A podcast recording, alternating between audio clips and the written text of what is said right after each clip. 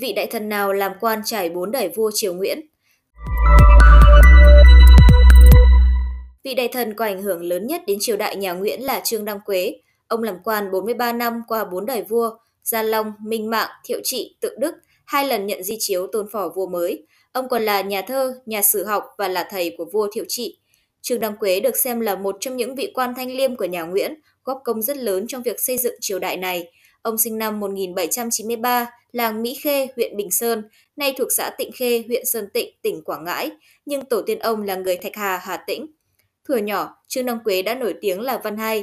Năm 1819, ông Đỗ Hương Tiến, tương đương cử nhân, học vị cao nhất thời bấy giờ, được bổ nhiệm làm quan.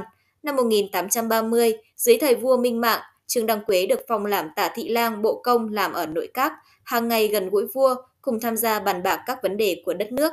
Năm 1832, ông được phong làm thượng thư bộ binh. Tuy nhiên, để tận dụng hết tài năng của Trương Đăng Quế, vua Minh Mạng đã cử ông làm chủ sát hạch giáo chức các tỉnh, độc quyển điện thí, chủ khảo trường thi hội và độc quyển kỳ thi đình.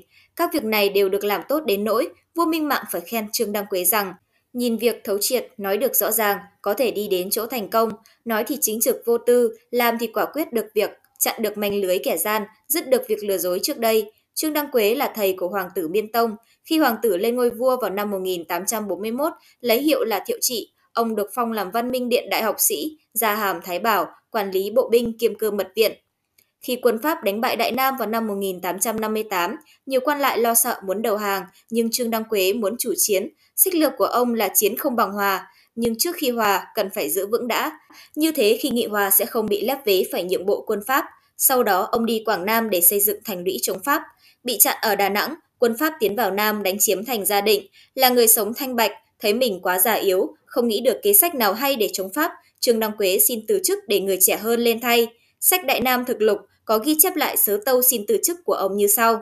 Từ khi Tây Dương đến đây đã 3 năm nay mà ngồi trước mặt ở triều ban không vạch ra được một mưu trước gì để đánh lại được giặc Tây Dương, tội ấy chối sao được, lại bóng chiều đã xế, bệnh tật luôn luôn, gần tới cõi chết mà cố giữ địa vị, thực đáng hổ thẹn. Vậy xin cho về quê để nhường chỗ cho lớp trẻ. Nhận sớ xong, vua vẫn quyết ý không cho tử quan, Trương Đăng Quế lại dâng sớ khác xin tự giáng chức, bỏ hẳn tước quận công, xin giảm nửa lương. Sách Đại Nam chính biên liệt truyện có ghi chép về chuyện Trương Đăng Quế như sau.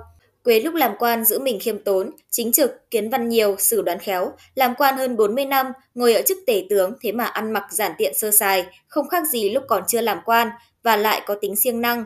Các danh thần lúc bấy giờ như Tráng Liệt Bá Nguyễn Tri Phương mà vua cũng bảo là phong độ không bằng Quế. Sau khi Quế chết, Hoàng thượng thương nhớ, triều đình lấy làm tiếc, các hoàng thân, công chúa và sĩ phu trong ngoài đều làm thơ văn câu đối đem đến phúng, Tháng 2 năm 1865, Trương Đăng Quế qua đời ở tuổi 72. Vua truy tặng ông hàm thái sư, nghỉ thiết triều 3 ngày liền. Ông được ban tên Thụy là Văn Lượng. Vua cho khắc trên bia mộ của ông, lưỡng triều cố mệnh lương thần Trương Văn Lượng chi mộ, nghĩa là mộ của bề tôi, giỏi chịu mệnh tiên đế phó thác qua hai triều là Trương Văn Lượng. Năm 1876, vua tự đức cho đặt bàn thờ của Trương Đăng Quế ở Thế Miếu, là nơi thờ các vua nhà Nguyễn, phối thờ các đại công thần.